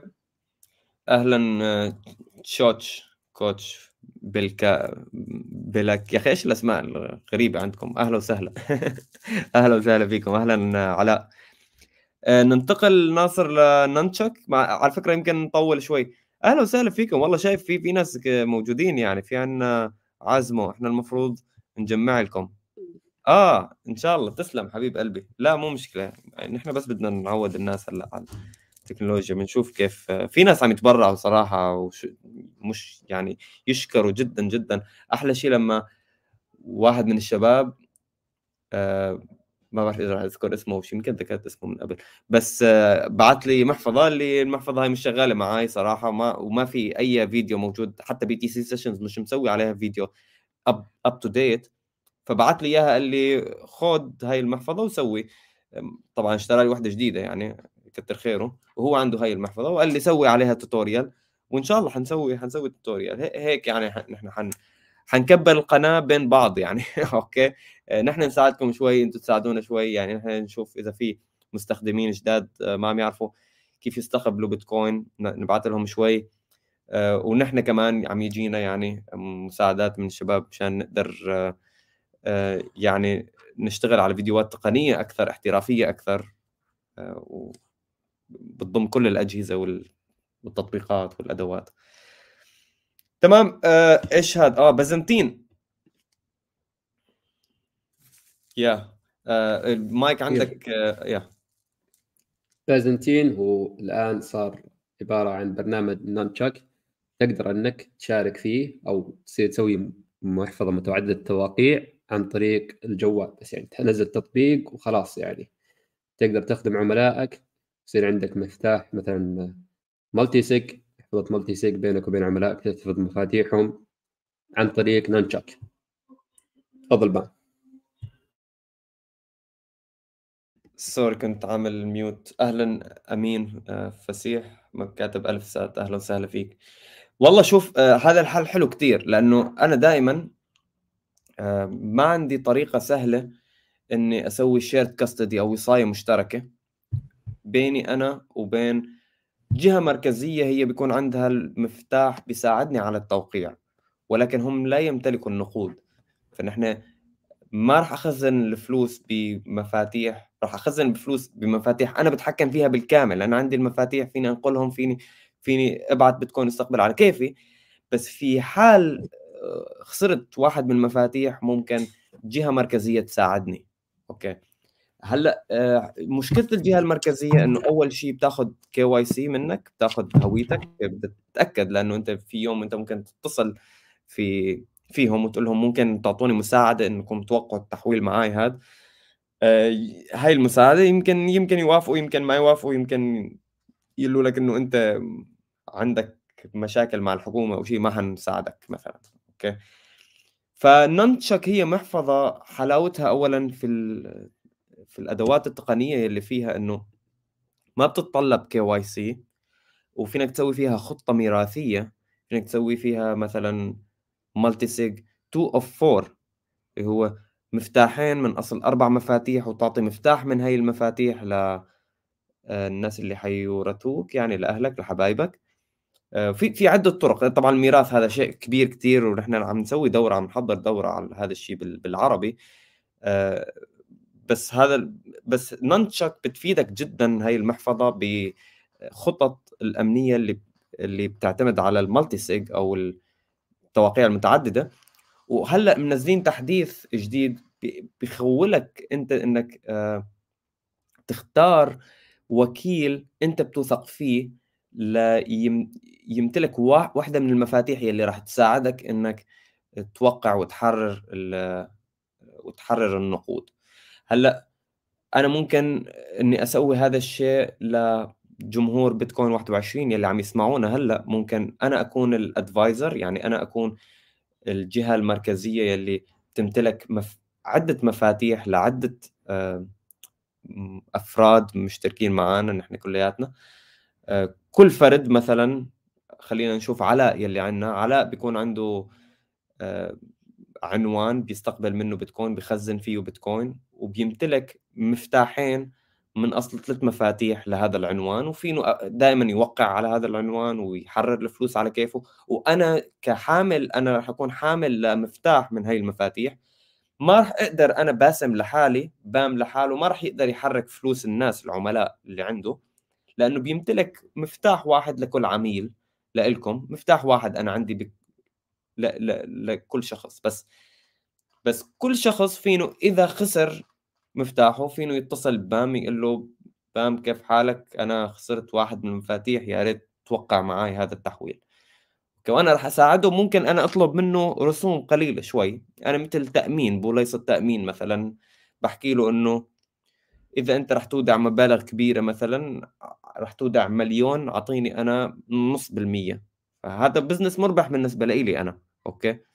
وبالنسبة للشخص هذا يعني هو مثل وكل شخص بيوثق فيه اللي هو مثلا أنت يمكن توثق فيني بام يمكن ما توثق فيني بام يمكن توثق بناصر أو يمكن توثق بمقدم خدمة آه، وصايه مشتركة آخر بنسميه نحن ادفايزر في نانتشك فنانتشك هاي حلاوتها إنه بتعطيك الخيار إنك أنت تختار أي حدا بتوثق منه. يعني أي حدا بتوثق فيه فينك تختاره ليساعدك بالتوقيع. وهذا أعتقد نظام الوصاية يعني الأكثر مرونة. واللي لازم الناس تتعلم آه، حالها عليه. نحن عم نسوي حاليا الثاني من لبنان عم نسوي tutorial عن طريقة آه، إنشاء multisig إما عن طريق Blue Wallet أو Sparrow أو Nunchuk Nunchuk أسهل محفظة تقريبا من من ناحية ال multisig فيعني حلول جميلة آه، وحلول مطلوبة جدا يعني. ناصر شو رأيك في الكلام؟ تصير الأدفايزر تبعنا؟ آه، إن شاء الله. ليش لا؟ مستقبلا ممكن نسوي هذا الشيء للشباب يعني. وبتكون آه، شبه مجانية يعني. راح تكون راح ناخذ منكم شيء كبير. يا أنا زي ما قال بام أنت تملك تأمين آه بس. تفضل. آه سوري حكي حكيت ل يعني المشكلة على الصوت عم يجي متأخر عندي. حكيت لسولي ما مو لسولي لساني إنه المفروض نحن أنا وياك وسولي نعمل زي عنوان تبرع للناس إذا بدهم يتبرعوا للقناة أو شيء بس العنوان هذا مو أنا اللي بتحكم فيه بس. آه راح يكون موزع بيناتنا. آه طبعا المسؤول عن القناة يعني أكثر ناس شاركت بالقناة وكذا هو أنا وياك وسولي. فنحن اللي دائما عندنا التحكم ثلاث مفاتيح عندنا دائما نحن طريقة لتحرير الفلوس يلي الناس عم تتبرع عنا فيهم. ولكن في حال واحد من منا خسر مفتاحه أو خسر القدرة على الوصول على المحفظة أو شيء هيك ممكن آه، ساني من لبنان يساعدنا فنحن بنسوي هذا بنسوي آه، ال multisig هذا العنوان الخطة الأمنية بنسويها أربع أشخاص على ال stream مرة واحدة. okay حتكون فكرة حلوة صراحة. نحن حكينا فيها شوي من قبل بس أنا طورتها شوي وحطيت ساني كمساعد ك يعني اسيستنس لل للكاستدي تبعنا. ممتاز. يا راح راح نوريكم يعني شلون بالضبط بوليصه التامين دي تشتغل باختصار. ثلاث مفاتيح مفتاح واحد ضاع معك شخص أنت حاط عنده مفتاح واحد في حال لو خسرت احد ثلاث مفاتيح هذه خلاص كذا أنت تتوقع على تحويلك. بام هي 4 of 3 ولا 4 of 2 بالضبط؟ 3 of 4 يعني ثلاث مفاتيح لازم يوقعوا. ال quorum أو النصاب هو ثلاث مفاتيح. أقل عدد من الموافقات لازم تكون ثلاثة من أصل أربعة. وإذا حصلت عليها فينك تحرر الفلوس. وفي حال شخص من الثلاث أعضاء تبعين الشركة آه، تخلف عن التوقيع كان مريض صار شيء لا سمح الله في حدا آخر يوقع. نحن رح نتصل بشخص آخر يوقع. ممتاز ممتاز. طبعا أنا كنت استعرض الفيديو ساني نزل فيديو يشرح فيه ال tutorial. كيف yeah. إنك تسوي على الننشاك يعني. فتبي نشغل المقطع بام؟ yeah شغله وسوي full screen هلا عم يرسل لساني. آه في تشات آه بس فينك تطفي بس الصوت ممتاز. بس مشان نشوف إنه هو عم يرسل رسائل حلاوة إنه في مسجز فينك تبعت رسائل بين الأفراد. أه والله حلوة هاي الشغلة صراحة. وكل شخص يحدد الوالد تبعيته المحفظة أو المفتاح تبعه اللي راح يوقع فيه. وطبعا نحن راح نتشارك المعلومات هاي بين بعض. كل واحد حيكون عنده هذا التطبيق بجواله. ونحن راح نقدر نتشارك آه، المعلومات عن مفاتيحنا العامة بين بعض. وفي آه، عم يسأل أمين. شوف هلأ عم يسوي كل واحد مفتاح لإله. ممتاز حلو كتير. خلاص هو عم ينعاد الفيديو هلأ. آه، عم يسأل أمين إنه هل عندكم تجربة في إنشاء Lightning nodes؟ طبعا أغلب الناس اللي عندنا في المجتمع يعني في, عن في مش أغلب فينا نقول 50 شخص 100 شخص يمكن شغال عنده node. في تيمور من أفضل يعني مشغلين نودات ال Lightning وعم يكسب فلوس هلأ حاليا عم عم يكسب رسوم آه، على التحويلات اللي عم يوجهها على شبكة البرق وهذا شيء رائع إذا كنت بتعرف تدير السيولة. ولكن لأغلب الناس مع الأسف ما بيعرفوا كيف يشغلوا آه، عقدة برق على جهازهم مو بس ال hardware تركيبه يعني تركيب ال hardware ما شغلة كثير كبيرة. فينك تشتري جهاز mini PC وتشغل عليه عقدة بيتكوين وتشغل عليه عقدة برق أيضا. ولكن راح تنجبر تفتح قنوات سيولة مع أفراد آخرين بسيولة عالية لازم تكون وفي كل ما راح تفتح وتسكر القناة راح يتطلب منك دفع رسوم على الشبكة الرئيسية. فبدك تكون اقتصادي بهذا الموضوع وتعرف شو عم تسوي وتعرف إنه لازم لترسل يكون عندك أنت برصيدك البيتكوين ولكن لتستقبل لازم يكون عند رصيد شريكك بالقناة لازم يكون عنده بيتكوين. فهي مشكلة السيولة الواردة دائما ال inbound liquidity هي مشكلة آه، بتواجه يعني كل شخص حابب يستعمل ال Lightning Network بطريقة سيادية أو لا وصائية. هاي المشكلة راح تجي لك وراح تعيقك كثير كثير وما راح تعرف كيف تستخدم. Lightning Network هاي هذا عيب كثير كثير كبير مع الأسف بشبكة البرق الصعوبة التقنية لأجل استخدام آه، شبكة البرق بطريقة سيادية يعني دائما راح يكون في صعوبة تقنية مثل ما حكينا بأول الفيديو أو ال stream. آه، ولكن إذا أنت حبيت تسوي هذا الشيء أنا بشجعك يعني سويه. آه، أنا برأيي حتى على فكرة فينيكس وبريز والمحافظ الهجينة اللي نحن حكينا عنها هي بتعطيك node برق Lightning node على موبايلك على جوالك آه، بس بتكون light بتكون خفيفة ما راح يكون معها node بيتكوين كامل ما راح يكون فيها سجل البيتكوين الكامل آه، راح تعتمد على يعني سجلات أخرى أو شيء ولكن مفاتيحك راح تكون أنت المتحكم فيهم. هاي أهم شيء يعني البيتكوين اللي مخزن على ال Lightning Network راح يكون لك بالمحفظة عندك على الجوال ما حدا فينه يمسك لك إياهم ما حدا فينه يصادر لك إياهم حتى لو الشركة ضاعت راحت.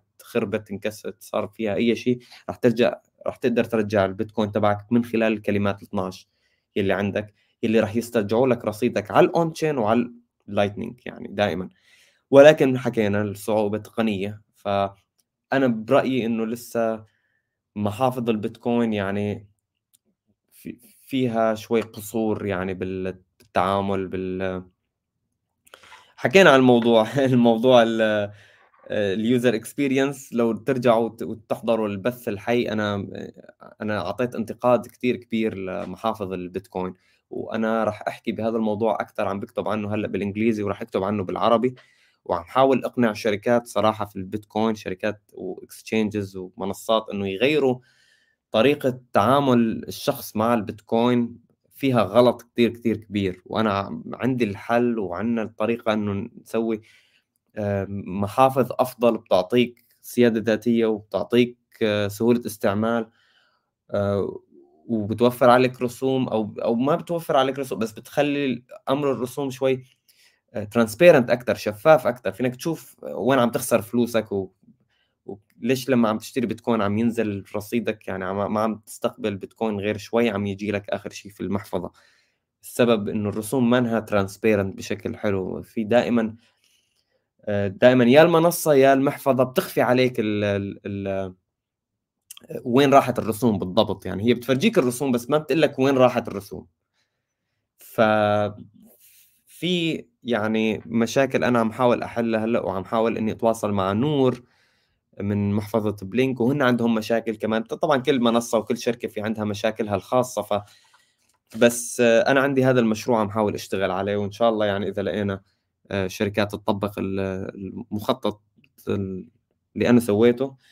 إن شاء الله حنشوف يعني تطبيقات بتكون أفضل. آه يا ناصر آه فتحت المايك. آه أنا بس للي يتابعونا يعني من البيتكوينرز ولا اللي يعرف أحد. تام عنده فكرة رائعة بخصوص موضوع التدرج للشخص المبتدئ إلى أن يكون محترف في تطبيق بالجوال على أساس محفظة.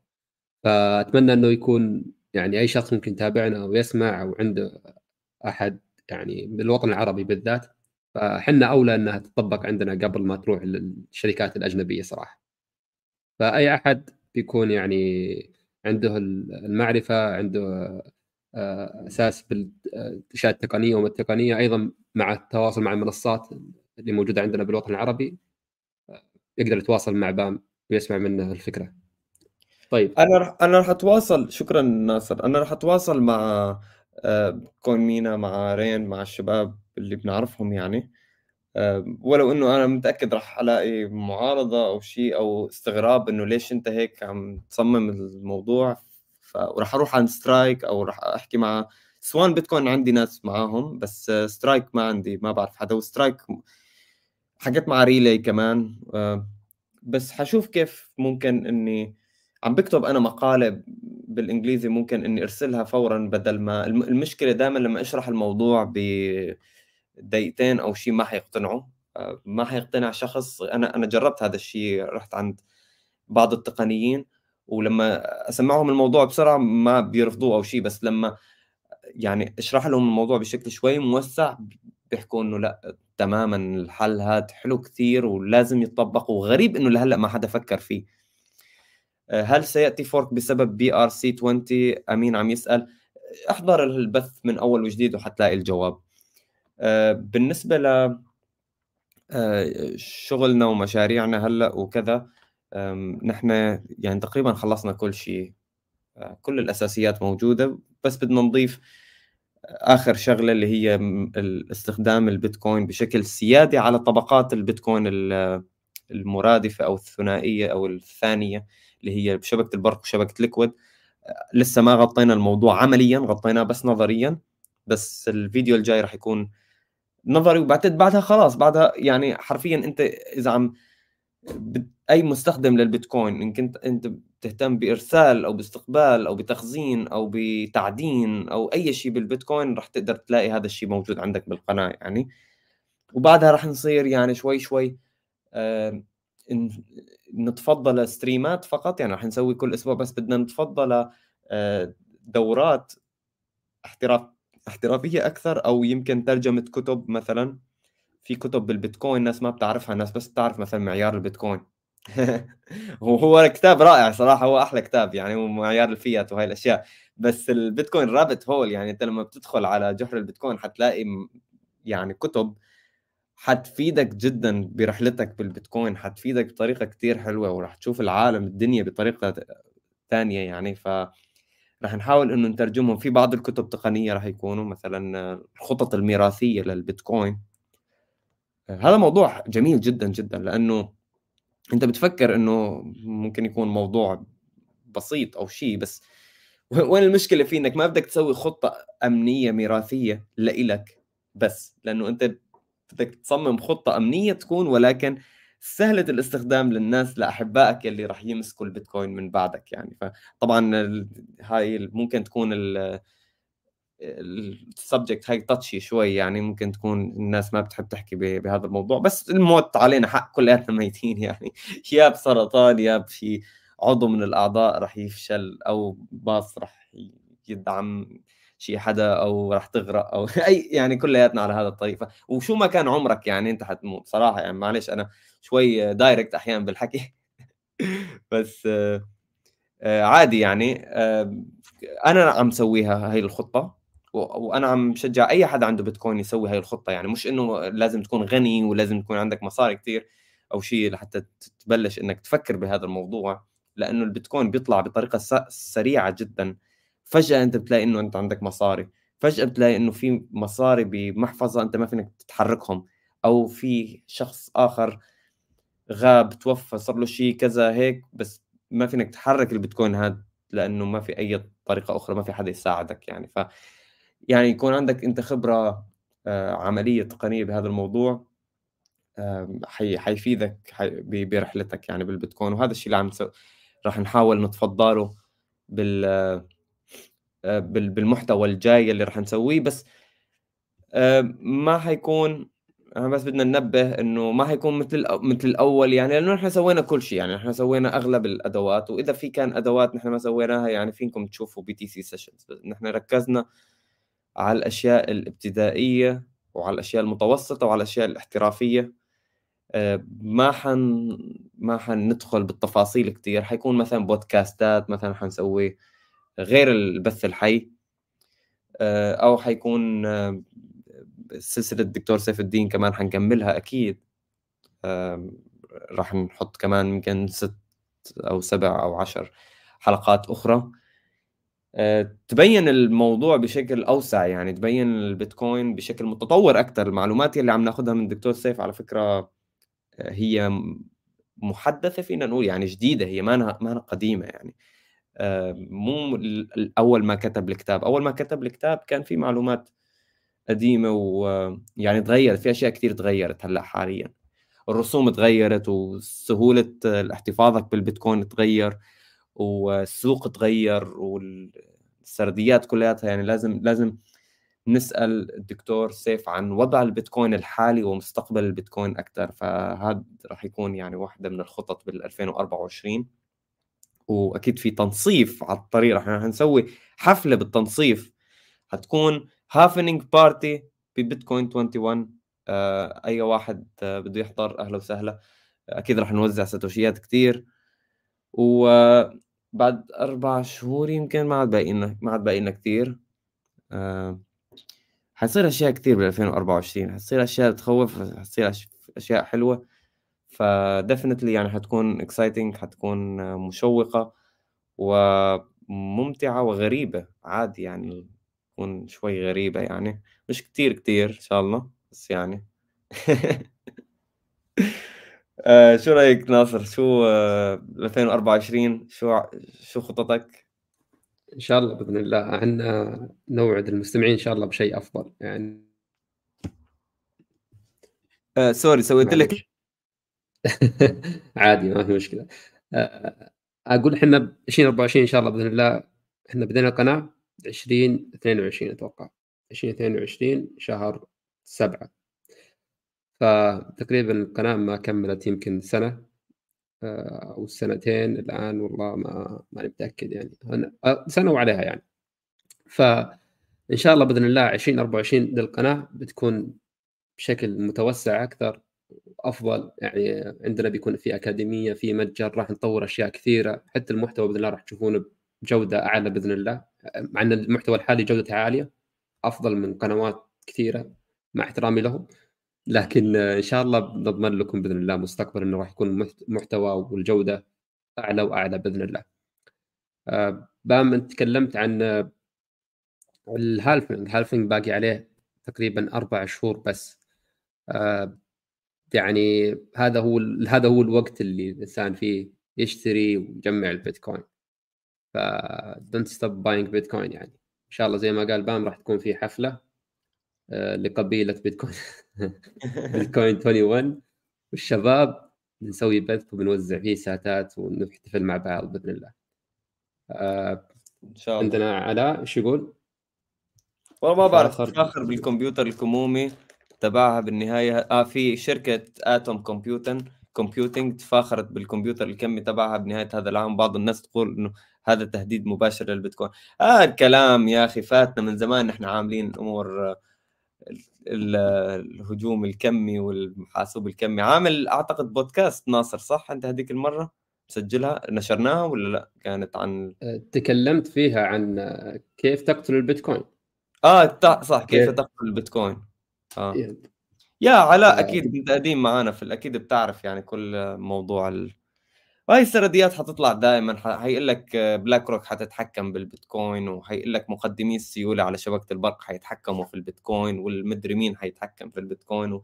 وضل الناس تحكي بهذا الحكي وعم يروح عليها البيتكوين وعم يرتفع فمن آخر يعني هي الشغلة إنه خيارك هذا بدك تضل يعني تحكي بهاي المواضيع. بس ال halving يعني آه، حدث كبير جدا ونحن مستنينه. حتى ولو آه، في ناس بتشوف إنه نحن تعودنا عليه والسوق already أكيد اعتبروا يعني وعرفوا فما في أي معلومات جديدة. يعني كل الناس بتعرف إنه ال halving كذا. فإذا كان حيرتفع السعر فراح يرتفع هلأ استباقا ل بيقول لك buy the rumor sell the hype ف أنت بتبيع وبتصرف على الناس يوم ما يصير ال halving أوكي؟ آه بس ولكن هو هذا اللي اللي نحن تخيلناه كمان قبل أربع سنين لما صارت هذيك الدورة وقلنا إنه في ال halving راح ينزل كتير راح ينزل يعني و already طلع. بس موضوع إنه هو فعلا نزل بعد ست شهور يعني ضل صار ال halving وضل تقريبا أربع شهور ست شهور بعدين صار قاع كورونا بعدين طلع البيتكوين. أوكي؟ فكان مخالف للتوقعات بالنسبة فنحن ما بنعرف ما بدك تعرف قبل ال... قبل ولا بعد الانقسام راح يطلع البيتكوين.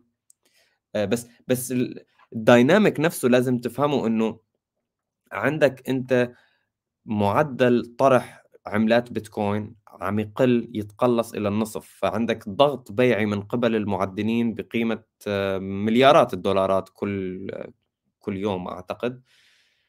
مش كل يوم كل كل سنة sorry أوكي؟ كل سنة مليارات الدولارات بيتم يعني صرفها من قبل المعدنين وطرح على السوق وبهي بهذا الوقت بتلاقي البيتكوين يعني آه، في عنده أكيد ناس عم تشتريه بس في كمان بالمقابل في ناس عم تبيعه منهم المعدنين ولكن إذا أنت نقصت لهم آه، معدل الإنتاج فحتنقص أكيد الضغط البيعي هذا وإذا ضل الديماند ثابت لازم تفترض هذا الشيء طبعا. إذا ضل الطلب على البيتكوين ثابت فالسعر البيتكوين حيرتفع. يعني معدل الطلب ثابت معدل العرض عم يتقلص فالسعر ناتشورالي بشكل طبيعي حيرتفع. ولكن إيه هذا بيفرض إنك الطلب بال 2024 على البيتكوين راح يضل ثابت أو راح يطلع. ولكن ممكن ينزل. ما حدا بيعرف. شوف ما حدا بيعرف. أوكي؟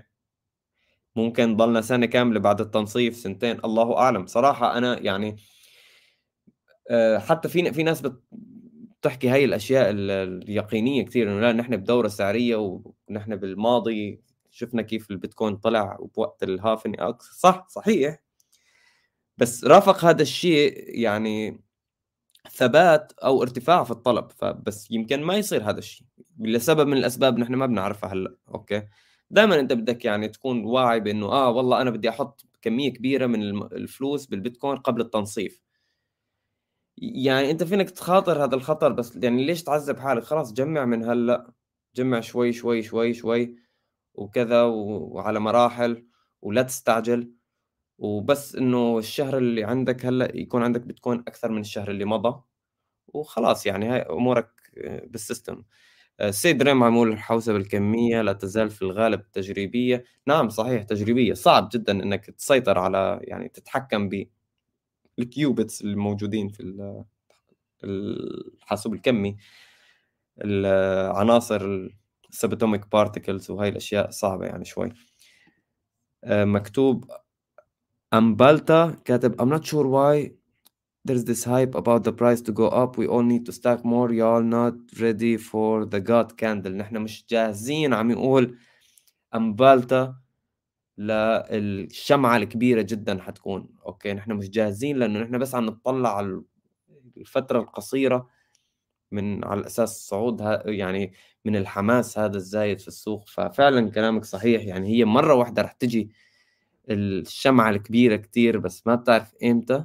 ويعني هاي الارتفاعات البسيطة اللي راح تكون بالسعر مثلا طلع آه للقمة السابقة طلع لل 69 أوكي مبروك طلع لل 69 بس أوكي يمكن في شمعة واحدة يمكن تاخذك لل لل 120 200 ألف 300 ألف 500 ألف عادي يعني. أوكي يعني هي ما أنا أنت إذا دارس البيتكوين عارفه شو هو فما ما حتستغرب يعني. آه صحيح. بان بس إني بذكر بس إنه الناس ممكن تقول ليش ال ليش ال- ال halving ذا بيكون مختلف عن اللي قبله. البيتكوين بدأ من 50 بعدين نزل 25 بعد أربع سنوات بعدين وصل ل 12 ونص واليوم 6.25 ال halving ذا أشوفه مختلف لأنه راح يكون عندك ثلاثة ثلاثة بس بيتكوين ثلاثة بيتكوين تنتج مع كل كتلة. يعني الرقم كل ما له ينزل يعني كل مرة الرقم يكون أقل وأقل وأقل من قبله. يعني البيتكوين ممكن يرتفع بال halving ذا. هذه بس نظرية يعني من عندي. ليش؟ لأنه المعروض راح يقل إلى ثلاثة بيتكوين كل عشر دقائق. يعني كل المعدل راح يطلع فقط ثلاثة بيتكوين في كل كتلة يعدلها هذا أكيد بيرافقه ممكن ارتفاع رسوم التحويلات لكن أكيد إن كل تنصيف أو كل آه، أربع سنوات راح يكون مختلفه اختلاف كبير عن اللي قبلها، الناس راح تدرك هذا الشيء يعني مع مرور الوقت. أتوقع اللي مروا على الهافنج قبله واللي قبله قالوا أوه البيتكوين بيرتفع مع كل هافنج، من وين جت هذه الفكرة أصلا؟ هو مو بس المعروض والعرض والطلب يعني أو آه، آه، الطلب يكون ثابت والعرض آه، يقل. لا أيضا شافوا هذا الشيء على أرض الواقع. يعني هو مو بس نظرية وصار هذا الشيء على أرض الواقع. فكل مرور أربع سنوات راح يعني راح بالذات ملاك البيتكوين هم اللي راح ينبسطون لأنهم هم الآن هم يدفعون التكاليف التضخمية للبيتكوين. لأنه المعروض قاعد يقل مع الوقت فأنا كشخص أملك بيتكوين مستقبلا راح أضمن إنه ما فيه بيتكوين. باختصار ما في بيتكوين خلاص. أنا الآن الوحيد اللي أملك بيتكوين ورسوم ال- رسوم ال- أو مكافأة الكتلة راح تختفي. راح يحل محلها رسوم التحويلات. فعشان كذا الناس ممكن تكون متحمسة للهافلينج ذا أكثر من اللي قبله لأن بكل مرة مكافأة الت... مكافأة الكتلة تقل للنص. وه... وهكذا دواليك يعني في 2028 أتوقع أو 2029 راح ننبسط أكثر وأكثر. راح تكون واحد فاصلة كم؟ ما أدري والله واحد ونص ممكن أو أقل من واحد ونص بيتكوين كل عشر دقائق. فهذا اللي حبيت انوه عليه. طيب بام بقى عندنا أتوقع خبرين ممكن نناقشها على السريع. إيش رأيك؟ يا قاعدين نحن اليوم الأسبوع الماضي ما. سوينا شيء.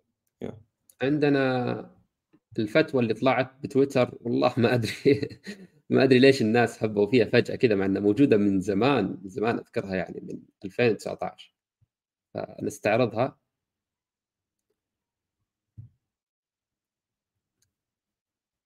عندنا أحمد اسم الحساب أحمد هو اللي نشر الخبر هذا. كان في صدى كبير بتويتر وإن ال- الشيخ الفلاني يحلل البيتكوين والمسلمين 2 مليار وتخيل إنه لو نلاحظ بس الفتوى موجودة من عام 1441 هجري من الد- الدكتور الشيخ عبد الرحمن ناصر البراك. سئل عن البيتكوين وما البيتكوين والعملات الرقمية وحكم التعامل فيها. فقال إنه يعني ما يشوف فيها إنها حرام ولا يعني امتلاكها فأجازها وأباحها. طبعا مو هو الوحيد اللي قال بالإجازة والإباحة فيه آه، دكاترة وفي ناس يعني غيره برضو أفتوا بهذا الشيء وفي مشايخ أيضا حرموا لكن هو ممكن فصل فيها أكثر. عشان كذا كانت الإجابة مقنعة للناس يعني.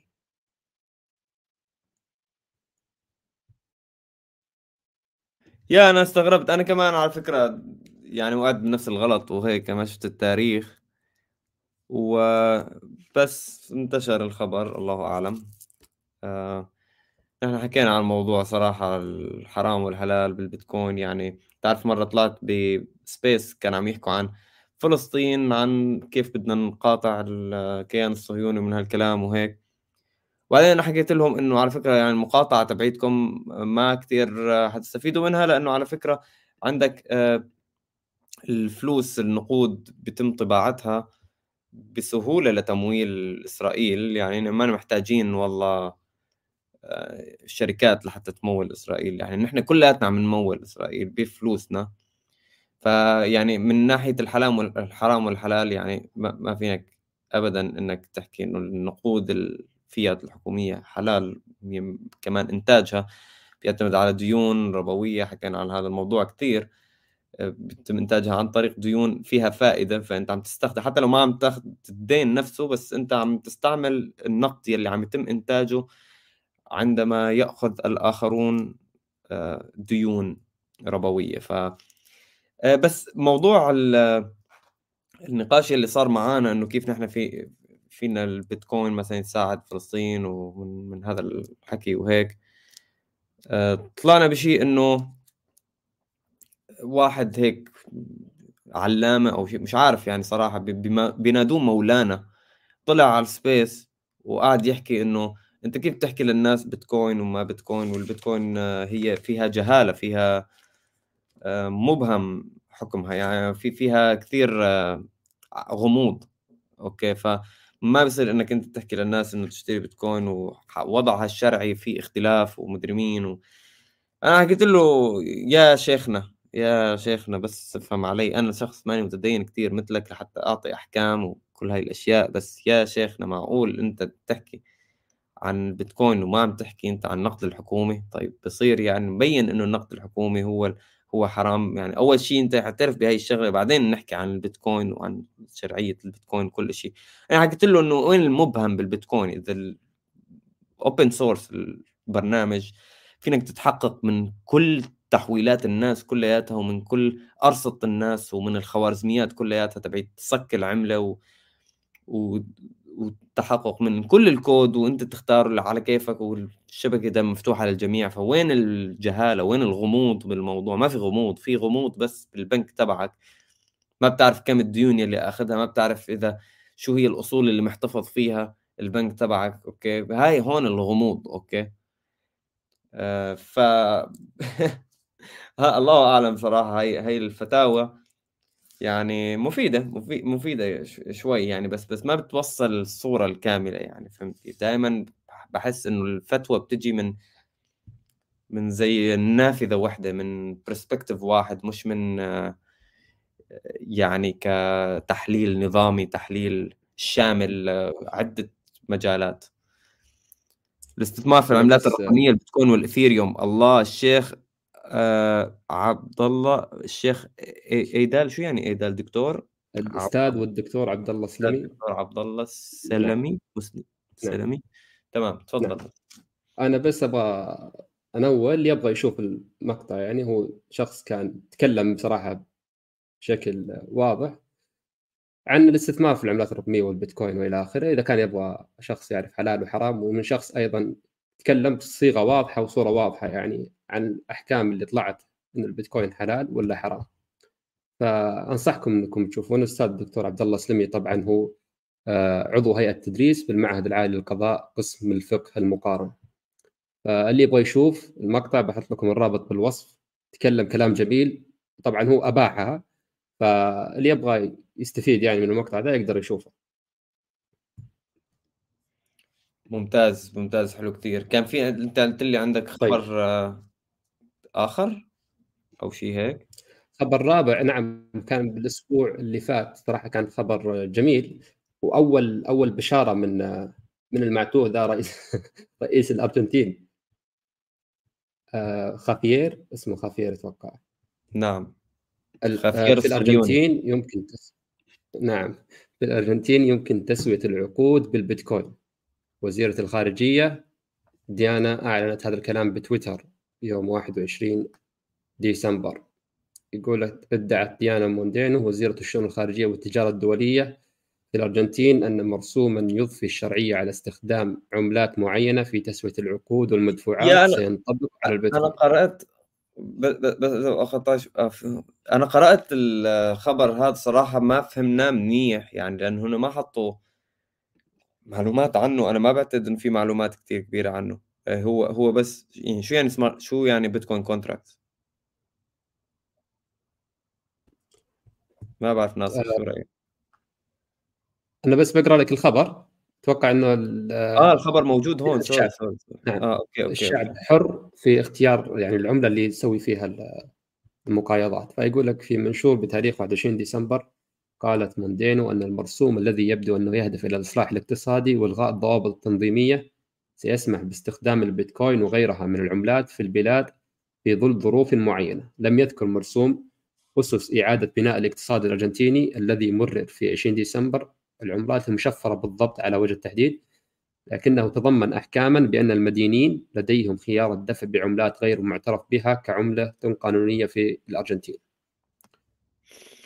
امم آه هلا الله هم بس لغتهم يعني شوي كانت غريبة. آه بس آه كان ممكن يكتبوها بطريقة أوضح. الله أعلم هم قصدهم للتجارة الدولية. هذا شيء رهيب كثير ولكن ما في سيولة كافية لأنك تسوي هذا الشيء. غير يعني السيولة محدودة إنك إنك تتاجر دوليا في البيتكوين. لبعض الشركات الصغيرة حاليا ممكن هذا الشيء كويس يعني حلو على نطاق صغير. بس مش على نطاق كبير لأنه ما في سيولة كافية لأنك تسوي على آه، بس يعني خافير. آه، عم يحكي كلام مزبوط عم يشتغل بشكل حلو أنا شايفه. آه، ما عليه مشاكل غير إنه هو صهيوني بس هو توجهه. الله أعلم ليش أنا ما راح أدخل كثير وأتنبأ وهيك يمكن يكون مضحوك عليه يا أخي يمكن يكون شخص بس هيك يمكن عم يضحك علينا الله أعلم. بس خلينا يعني شوي نعطيه ال benefit of the doubt يعني. ونشوف شو حيشتغل. لأنه أنا برأيي شوف أي أي حدا مع البيتكوين على المدى الطويل وين مين ما كان مين ما كان أي حدا مع البيتكوين يعني هو جزء من الحل. حتى ولو أحيانا يعني كان عنده توجهات غريبة أو شيء آه، لأنه البيتكوين بيحل أشياء كثير يعني. فحنشوف ما ما حنخون كل الناس وما حن نقدس كل الناس أوكي؟ حنكون يعني محايدين متواضعين وفيجيلنت يعني مراقبين للناس هي؟ وما ما حنصدقهم بسهولة أكيد يعني. آه ممتاز. آه شو رأيك ناصر؟ نخلص stream ولا في شيء ممكن؟ لا خلاص أتوقع إحنا ناقشنا. هذا يمكن أهم خبر الأسبوع اللي فات. يعني ما كان في أخبار كثير. نشوف yeah. آه امبالتا وش يقول؟ ميلي is is a Zionist by the way. I won't bet on his words. آه يا. صحيح. كلامك صح هو مشروع قانون يحتاج الموافقة من الكونغرس الأرجنتيني. يا حيوافقوا عليه الله أعلم. 20 ديسمبر وافقوا عليه. لكن آه كان غامض نفس ما قال بام صراحة. طيب إحنا الآن نتوقع ناقشنا كم؟ المرة هذه ست أخبار يمكن. نعم. ست أخبار نعم. فإذا عندكم أخبار ولا شيء شيء غفلنا عنه ما ذكرناه يا شكرا كثير كمان لكم خلال هاي السنة يعني كانت سنة رهيبة لبيتكوين 21 ومجتمع بيتكوين 21 صرنا نشوف ناس أكثر نتعرف على شخصيات ذكية جدا في في الاقتصاد وفي التكنولوجيا وفي أمور مختلفة تماما يعني عن خارج عن البيتكوين. حتى جبنا مصطفى ذكاء اصطناعي تتذكر كانت حلقة حلوة جبنا نور وجبنا الشباب يعني أهلا وسهلا فيكم آه، دائما ونحن راح نكمل ال stream ات هي إن شاء الله.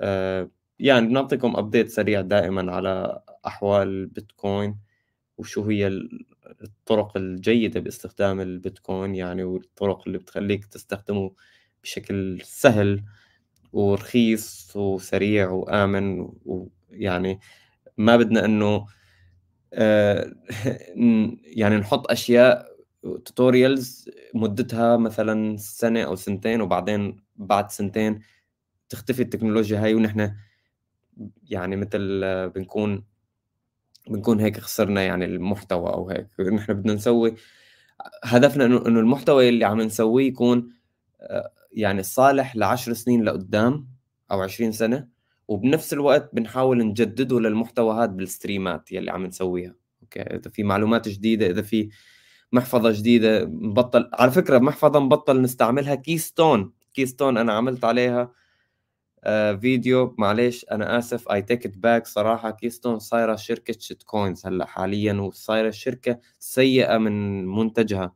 أنا أخوي اشترى محفظة كيستون برو الجديدة ب Black Friday وكانت آه ما فيها firmware للبيتكوين فقط فيها multi-coin فقط فيها multi-coin اولا. ثانيا عم نحاول نحن نسوي update لل firmware تبعها. نحن أول ما تشتري محفظة باردة أنت بتنزل firmware جديد برنامج ثابت جديد.